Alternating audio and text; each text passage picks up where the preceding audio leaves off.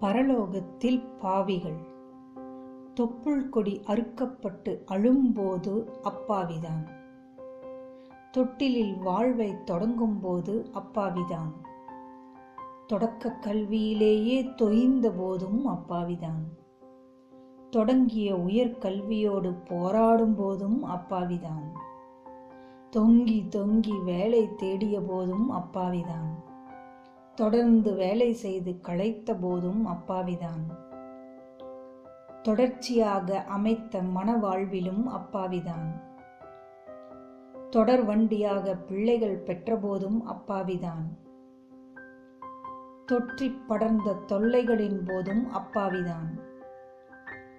தொய்ந்த வாழ்வை ஏற்றி நிமிர்த்திய போதும் அப்பாவிதான். தொடு உணர்வு இழந்த வயோதிகத்தின் போதும் அப்பாவிதான். தொட்டான் ஜினிங்கியாக இறுதியில் வாழ்ந்த போதும் அப்பாவிதான். தொண்டு செய்ய பலர் இருந்த போதும் அப்பாவிதான். தொந்தரவு பல தந்தாலும் உள்ளுணர்வில் அப்பாவிதான்.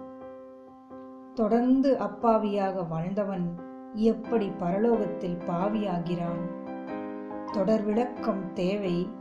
பரலோகத்தில் சென்ற அப்பாவிகள் பாவிகளானது எப்படி? தொடரும் உள் உணர்வுகளால் நீ என்றும் அப்பாவியாக முடியாது. தொடர்ந்த உன் வினைகளால் தான் நீ அப்பாவியாக வேண்டும். தெளியாத உன் சுய கர்மத்தால் தான் நீ பாவியாகி அங்கு நிற்கிறாய்.